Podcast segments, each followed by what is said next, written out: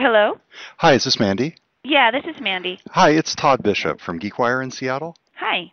That is Mandy Manning, and I called her up because she is uniquely qualified to offer her perspective on one of the key topics we've been discussing on this season of Numbers Geek education. In fact, she also has day to day experience with another of our key topics immigration. So you're probably asking yourself at this point who is Mandy Manning? Every president since Harry Truman has honored the National Teacher of the Year, and I'm proud to continue this tradition with this year's recipient, Mandy Manning of the state of Washington. Great state. Thank you. Mandy teaches English and math to refugee and immigrant students at Joel E. Ferris High School in Spokane, Washington. Coming up, Mandy Manning, National Teacher of the Year, shares the numbers she would use to grade U.S. education. From GeekWire and USA Facts, it's Numbers Geek with Steve Ballmer. I'm GeekWire editor Todd Bishop. Stay with us.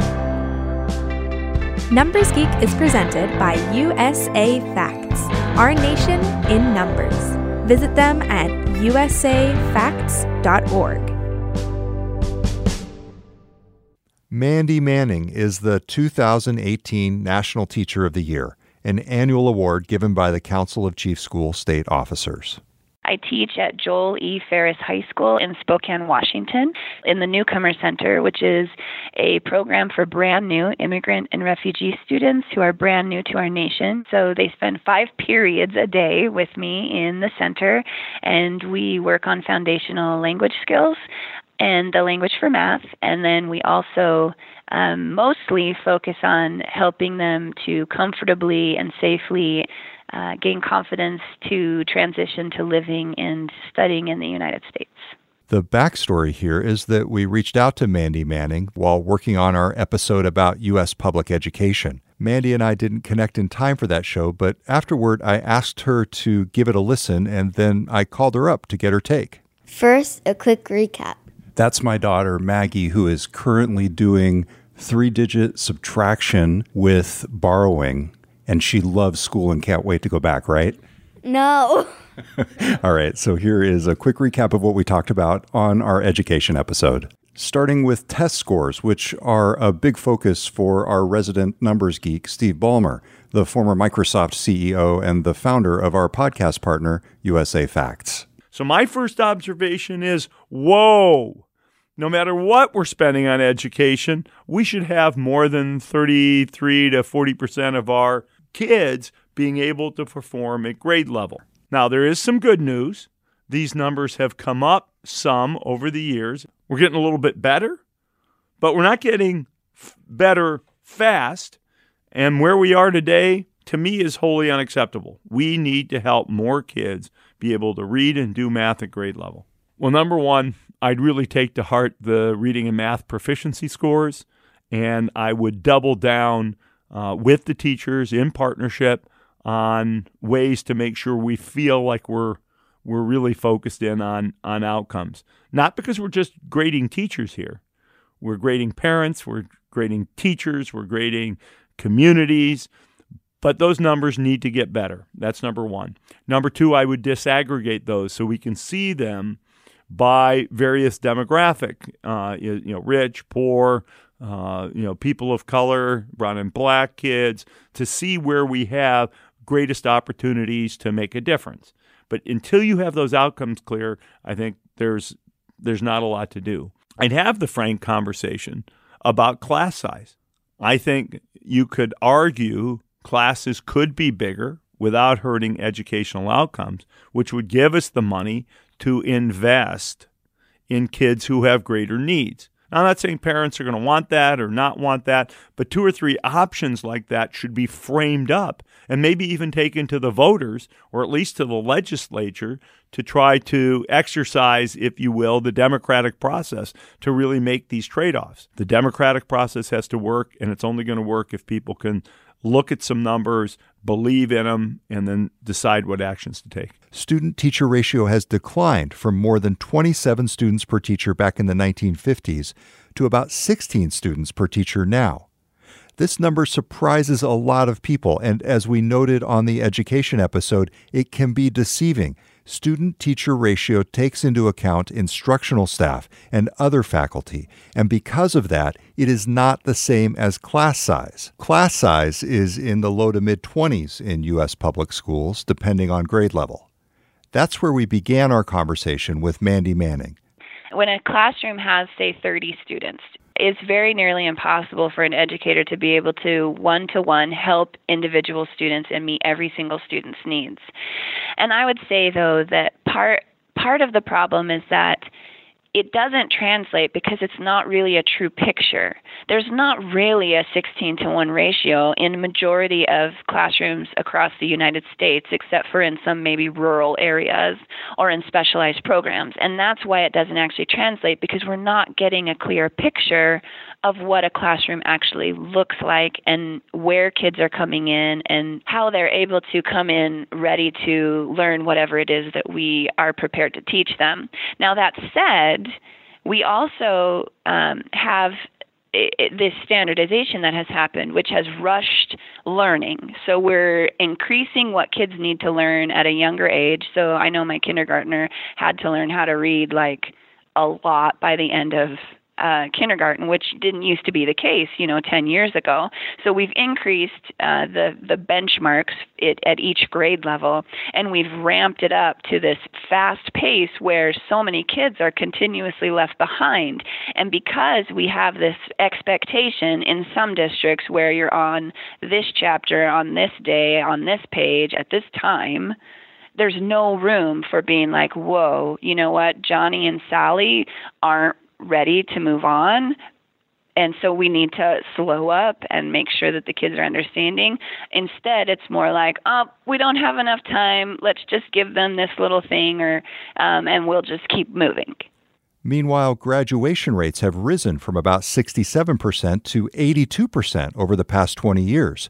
They've gotten better. She pointed out that the requirements of even entry level jobs have changed the situation. There are so few jobs that you can get now without having a high school diploma. I mean, even if you look at jobs, um, like working at a fast food restaurant, oftentimes even those jobs will require a high school diploma. So I think you can attribute some of that to just social changes and expectations in terms of employment if you look at how we've moved as a society more towards standardization, more towards standardized testing, we're also seeing this trend in education where we're looking at breadth of knowledge instead of depth of knowledge.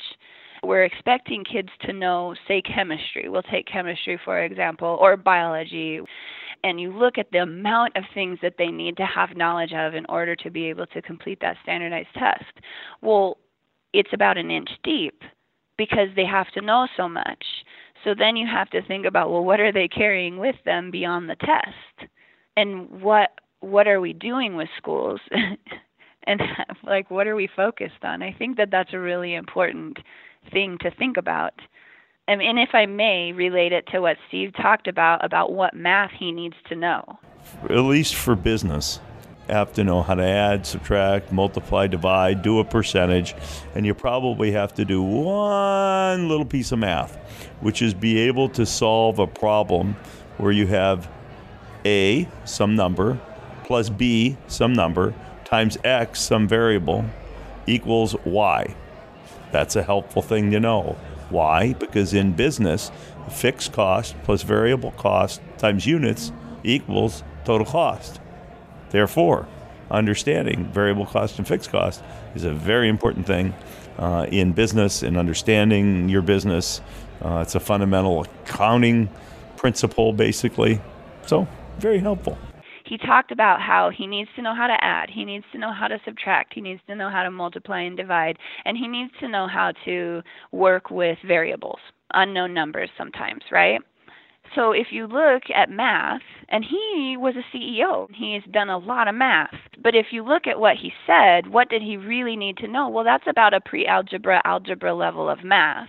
So maybe we should be looking at more of a depth of knowledge and an application to actual real life. If we help kids synthesize and apply and analyze, we're going to have community members who are able to problem solve, think critically, and really utilize what they've learned for real world situations. So, how would she measure U.S. education? That's coming up next on Numbers Geek. This week, we are revisiting the numbers behind U.S. education through a conversation with Mandy Manning, the 2018 National Teacher of the Year. So, what numbers would she use? To really assess U.S. education as a whole, Mandy said she would look beyond graduation rates and test scores. Instead, she would look at how many students are going on to post secondary education in all of its forms, including community colleges and universities, segmented by different social factors. Who's staying the course in their post secondary study? That will determine even more how well we're preparing kids. In fact, we researched it, and the National Center for Education Statistics did this over a 10 year period from 2002 to 2012. Beginning in 2002, NCES sampled a nationally representative cohort of 10th graders. We caught up with the same group of students again in 2004, 2006, and 2012. By following this group of students over time, we gained important insights into how socioeconomic status, or SES, influences a student's educational outcomes. A smaller percentage of low SES students than middle SES students attained a bachelor's degree by 2012. Both of these percentages were smaller than the 60% of high SES students who attained a bachelor's degree by 2012. So that's a benchmark to assess the entire U.S. educational system. But how to fix it? I would say that we continue to have um, basic standards that we have to meet, but that we remove standardization so that we can allow educators the latitude to meet the needs of the individual students within their classroom at that time in order to get them to that standard instead of being prescribed what we should be doing, we should be given the professional authority to make those decisions for ourselves uh, so that by the end of the year we can show that the students have grown and have mastered the standard or whatever we want to call the goal by the end of the school year. And I think that we should broaden the way that we're showing knowledge because a standardized exam doesn't necessarily give a real picture of what the student is doing. It only gives a picture of that kid on that day, and it disregards any other factor that could have come into play on the student's performance on that day. Um, and instead, we should be able to allow educators to show growth over time of their students through formative assessment. Formative assessment is all of those assessments that we use throughout our time in the classroom. So it, it can include observation, it can include student performances, it can it can include pop quizzes, it can include um, essays, and whatever other element we use to determine if students are um, moving forward and, and achieving what they need to be achieving in our classrooms. Uh, and it and those assessments are sorry Okay, and those assessments are the ones that actually impact classroom practice. Because based on what we are observing of our students, whether through their work or through our interactions with them or through our just basic observations, that's what impacts how we're teaching and if we're slowing down or if we're speeding up or how we're meeting each individual kid's needs is through those formative assessments. Plus, it gives a timeline so we can show you where kids started and where they're moving. And then we're not just looking at did they meet this mastery level, instead, we're looking at are they making progress and are they growing? And it allows us to build from students' assets. And that's the most important thing we should be able to see our students not based on what they did not come to us with, but instead what they have come to us with, those talents and skills and strengths, and how can we utilize those assets to help them learn. I asked Mandy to tell me about an experience with one of her students that would illustrate what she's talking about. Oh, I have so many stories. I had a student, his name was Hussein, he was from Iraq. Um, he came to the Newcomer Center in 2012, and what was unique about Hussein is that he was 20 years old. And normally, when kids come in um, brand new to the nation and brand new to, to school in the United States at, at that age, oftentimes they'll choose to go to the uh, adult education at the community college. But Hussein had the insight into himself and into his experience that he understood that if he came to the high school, he would have more exposure to English and more exposure to culture. So the the culture of the United States, and so he decided to attend the Newcomer Center. And you can imagine when he first came in, understanding that he only had a year in high school was challenging as an educator, but he happened to be a very outgoing kid and he loved to practice English. So um, he would often talk with me about um, about his experiences coming over, and that's when I found out that he uh, was a was a barber for the United States Army in Iraq. And uh, so I really had to think, well, what can we do for this kid who has one year to set forth on a path toward being a successful community member? And so I uh, got him enrolled in the skills center even though his language ability wasn't quite what it needed to be. Um, and he would go to his classes in the afternoon over in the skills center for cosmetology. And then in the mornings he would come to the newcomer center and we would sit together and review every single thing that he had learned again uh, and by the end of that year he had several hours towards his certificate he had he had tremendous amounts of language because it was such an academic you know rigorous content for an english language learner and um it still took a couple of years but in 2016 he uh, achieved his his uh, cosmetology license and he's a practicing stylist here in Spokane. And I, the reason I tell that story is because uh, we can make a lot of assumptions about our students and their uh, capabilities or what they don't come with, but when we really take a moment to get to know our students and are interested in them and who they are and see their strengths and what they bring with them, we can start with that and build from there. And it doesn't matter their circumstance, we can help them to be successful. Mandy Manning is the 2018 National Teacher of the Year, an annual award given by the Council of Chief School State Officers. Hey, thanks for listening to Numbers Geek, everybody, and thanks to everyone out there who's given us your feedback and input on the show. We're about halfway through this season, and we've got some great episodes coming up, including discussions about numbers with WNBA legend Sue Bird. It's interesting to have the numbers either prove you right or prove you wrong. NPR Wait, Wait, Don't Tell Me host Peter Sagal. The numbers matter tremendously. And conversations with our resident numbers geek, Steve Ballmer, about global trade healthcare, jobs, and the economy. Plus, we'll return to the basketball court with Steve. All right, Steve. So, what, what stands out to you in terms of the numbers so far?